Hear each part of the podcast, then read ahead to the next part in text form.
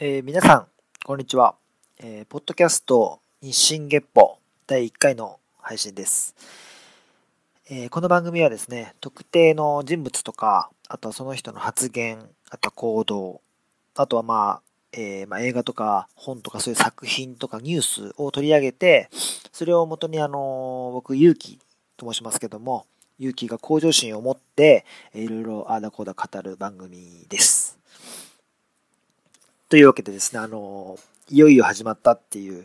感じなんですけども、よくこのポッドキャストをやっている人って、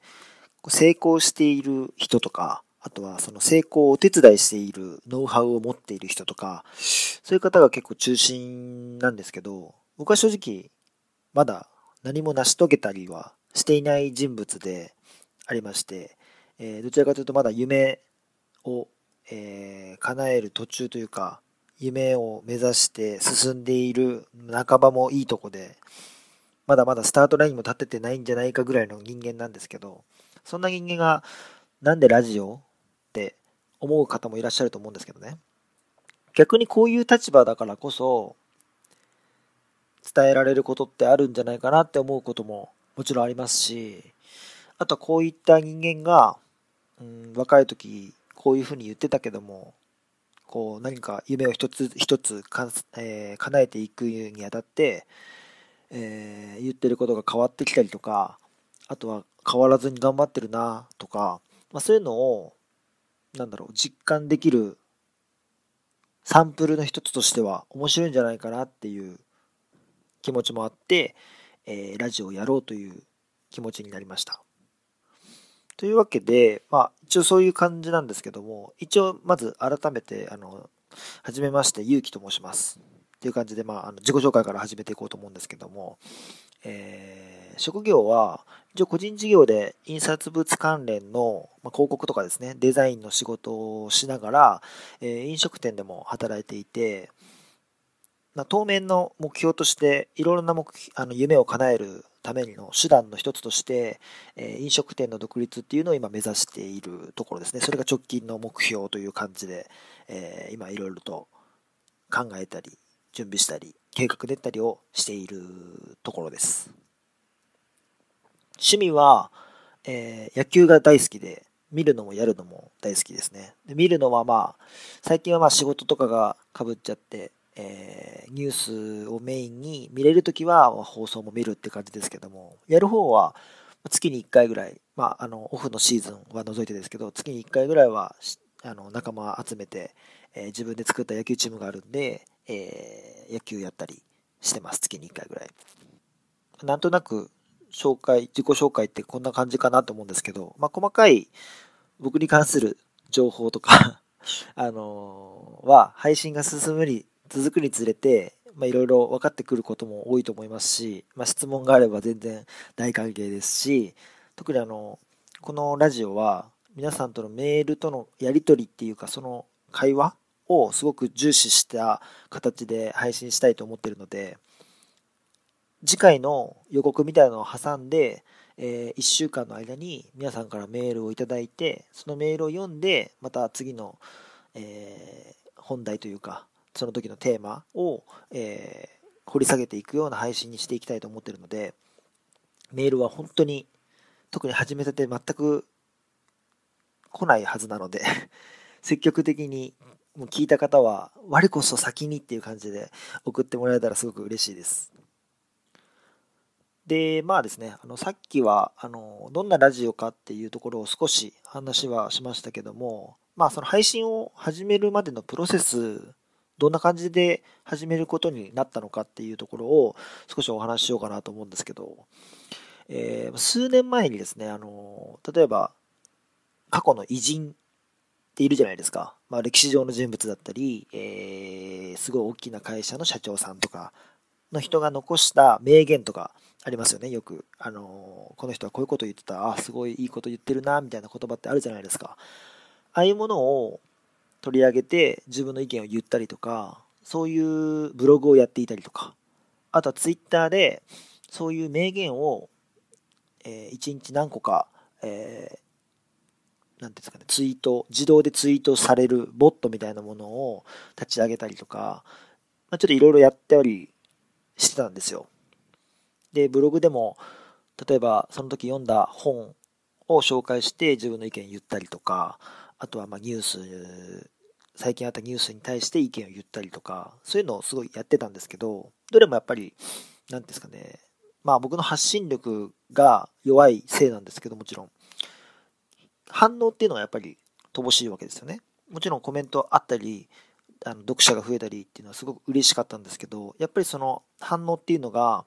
リアルタイムでこう行われている感っていうよりかは、僕が発したものに対して、えー、不安定な反応がポツポツと、まあ、それでも嬉しかったんですけど、ある感じだったんで、こう、誰かとこう、キャッチボールをしているっていう感覚はなかったんですね。だから結構自己満足で終わってしまっていたので、もっと密に対話をというか、えー、キャッチボールをしながら自分の意見を言っていきたいなーなんてぼんやり思ってたんですよね。で、そんな中、例えばテレビでも、えー、ダウンタウンの松本人志さんがやっているワイドなショーとか、ああいう番組が最近僕の好きな番組の中にこう入ってきて、よく見てるんですけど、やっぱああいう、なんですかね、この人がこういう意見を持ってるんだなとか、いろんなゲストの人も、あの、このニュースを見て、あ、こういうふうに考えるんだな、こう感じるんだな、みたいなところを僕は見るのがすごく好きなので、えー、そういう、なんていうんですかね、発言を、こう、ブログで発信していた身としては、こういうのやりたいなーなんて思ったりもしてたんですよね。で、友達とかと会って話す時とかも、例えばあのニュースどう思ったとか、そういう話をする機会も増えてきて、で、その時の反応とか、ああ、なるほど、そう考えるんだね、とか、いろんな意見が聞けて面白かったりとか、そういうのってすごく面白いなっていう感情が、またこう、ふつふつと上がってきたんですね。で、少し前にあの、動画配信とか少しかじったりもしたんですけど、やっぱりその、リアルタイムで、えー、例えば配信とかすると、その時のコメントとかを読みながらの、えー、配信になったりするし、えー、その配信するスケジュールとかを組むのもなかなか難しかったり、やっぱりその内容が安定しないっていうデメリットがやっぱすごく感じていて、自分の中でも結構、うん、そこのジレンマが少しあったんですよね。なので、もともとそのやっぱラジオとかっていう形って僕の理想だなとは思っていた中での動画配信をちょっとかじった感じだったので、原点に戻って、ちょっとラジオみたいな形でできたらいいなと思って、今、ポッドキャストを始めているっていう感じですね。で、まあ、僕はですね、あの、もちろんさっきも言いましたけど、何かを成し遂げた成功者とかでは全然ないですけど、若い頃からまあ、若い頃からっていうと子供の頃からですね、あの、環境がまあ少し特殊だったのもあって、自分の中ではですけど、人一倍こう頭を使って生きてきたっていう自負は少なからずあるんですよ。まあもちろん見る人によっては足りないよとか、いろんな意見あると思いますけど、自分の中ではそういう自負があるんですね。で、年齢的にももう今33なんで、社会人としても中堅に当たると思うんですけど、まあ、若い人たちにはもちろんそのいろいろ僕も伝えたいこともあるし伝えられることっていうのもあると思うんですよね。で人に相談されたりとかした時にその相談された内容とかをすごく一緒になって考えたりとか自分の意見を発してその相手の人があなるほどなそういう考え方もあるんだなって思ってくれるやり取りっていうのが結構なんですかね快感に近いというか好きだったりとかするんですよなのでまあ人から相談受けたりとかもすごく好きなんですね。なので、この配信でももちろん相談とかがもしあれば乗りたいですし、むしろ聞きたい。で、いろんな人がどんなことに悩んでいて、どんな風に考えているのかっていうのも知れる機会でもあると思うんです。素晴らしい機会だと僕は思ってるので、あの積極的に聞いていただいて僕がまあどれだけねお手お助けできるかわからないですけど一緒になって考えてで僕が考えて発したことに対して違う方からまたどうですかねそれはその意見はどうですかねっていう否定的なものだったりあその考え方素晴らしいと思いますとかっていう肯定な意見だったり全部ひっくるめて会話していきたいなとそうしていけたら僕が目指している配信に近づけるんじゃないかなっていうそこを目指していきたいという気持ちがすごくあります。ただですね、今の話した感じだとすごくぼんやりしてると思うんですね。じゃあ何について話すんだよって言いたくなると思うんですけど、一応テーマは毎回1個ボンって決めます。例えば人物取り上げたりとか、さっきも言いましたけど作品とかニュースとか、なんか1個テーマをあの立ち上げます。で、それについてえー、喋りますよね、僕が。で、それに対して皆さんが聞いた感想とか、それに対して意見とか、そういうのをメールで送っていただければ、それをまず、その次の配信の時に読みます。で読んで、えー、その読み終わった段階でまた次の本題に入るという形で僕はやっていけたらいいなと、今のところ思ってるんですけど、まあ、その、やりながらですね、あのー、考えながらやっていきたいんですけど、なので、次回はこういう話をしますっていう次回予告もする予定です。なので、その時聞いた話を聞いて、思った感想を言ってくれてもいいですし、そこを別に触れないで、次回のテーマに対して、えー、何か意見を言ってきたりとか、私こういう話持ってますとか、なんかそういうメールをもらえればいいなと思う。本当にだから、ルールはあんまり作らずに、えー、キャッチボールですね、僕の配信を聞いたら、それに対して何か返したいことがあったら、それを返してもらって、それが僕をよ、それを僕が読んで、で、また次の話をする。っていう、このキャッチボールをしていけたらいいなと思ってます。で、このポッドキャストの名前にもなってる日進月歩っていう、まあ、四字熟語なんですけど、この言葉僕すごく好きで、あの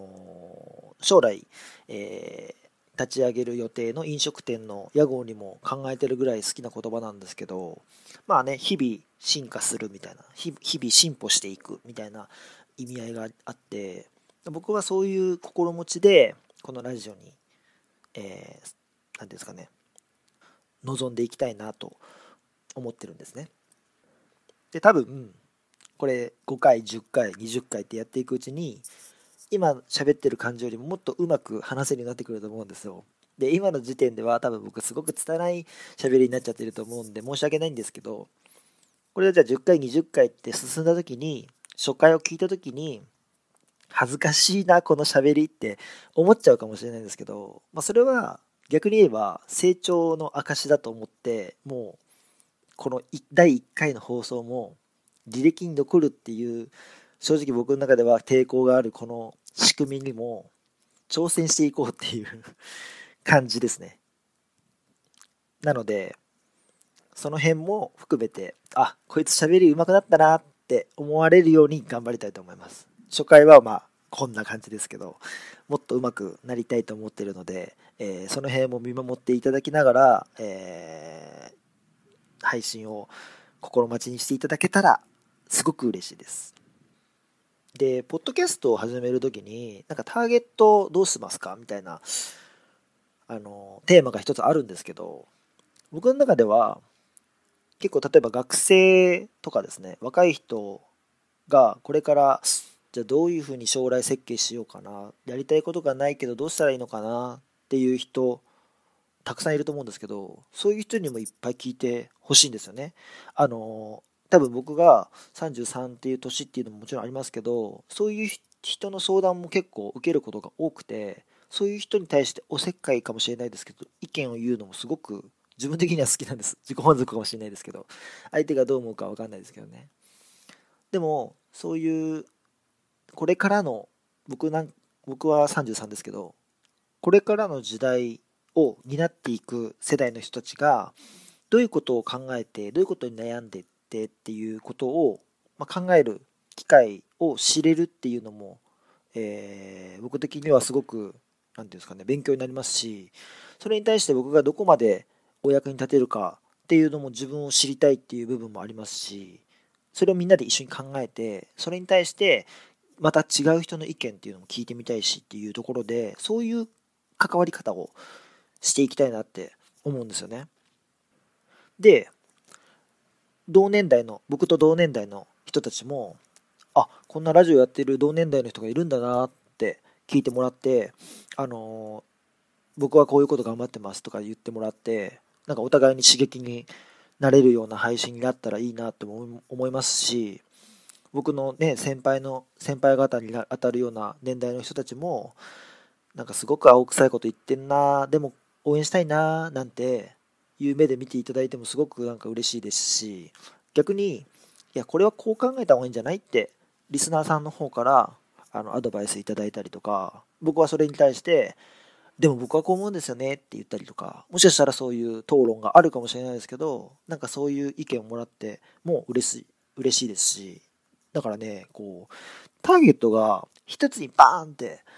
絞れって言われたら絞れないんですよね。だ要はまあみんなに聞いてほしいっていことになっちゃうんですよね。だからこれじゃ良くないのかもしれないですけど、でも、本当にそれが本当に素直な意見で、まあ、強いて言うならですよ、一番最初の、やっぱその、その、次の時代の人たち、